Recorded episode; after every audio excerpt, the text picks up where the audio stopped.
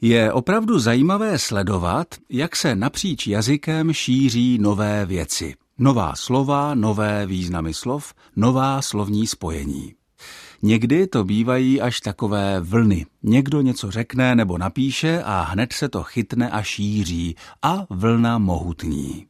Samozřejmě, že k tomu dost přispívá ta dnešní propojenost lidí, sociální sítě na internetu, které umožňují, aby kdokoliv, kdykoliv komunikoval s kýmkoliv. Dnes bych se chtěl zastavit u takové jazykové vlny nebo alespoň vlnky, kterou je slovní spojení to dáš, ve smyslu to zvládneš, to se ti podaří. Jak mě upozornil jeden příznivec češtiny a její bedlivý pozorovatel, slovní spojení to dáš, respektive to nedáš, ve smyslu to nezvládneš, jsou v posledních několika málo letech oblíbená a frekventovaná tak, až to jednomu může začít lést na nervy.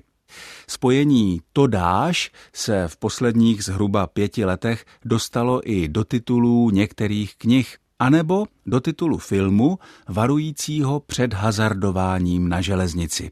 Ten film se jmenuje To nedáš.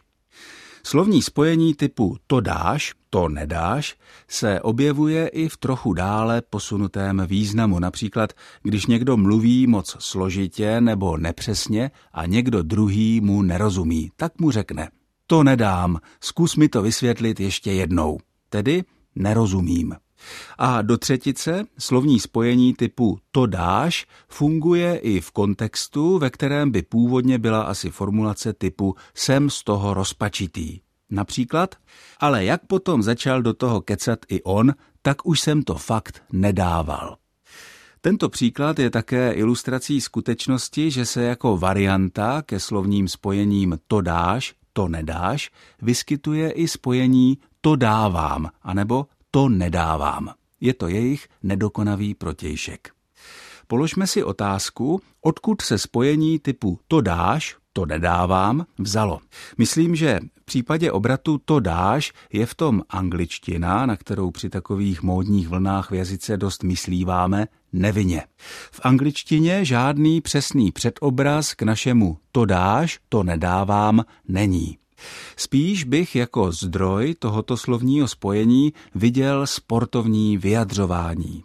Sport obecně je pro frazeologii významnou inspirací. Vys rčení jako přihrát na smeč, udělat něco z voleje, to není moje parketa a podobně. Ve spojení to dáš je úplně slyšet, jak se navzájem povzbuzují hráči nějaké kolektivní hry. Ostatně máme slovní spojení dát gól, dát koš. A ty představy jsou vlastně takovými nejvýmluvnějšími ilustracemi toho, jak to vypadá, když se někomu něco podaří. A určitě je pravda, že se na vysoké četnosti a na významovém rozptylu slovního spojení typu to dáš, to nedávám, podílí i určitá lenost některých uživatelů češtiny jemněji diferencovat význam. Ovšem, takovému typu lenosti se někdy říká i jazyková ekonomie. Od mikrofonu ze studia Českého rozhlasu v Olomouci vás všechny zdraví Ondřej Bláha.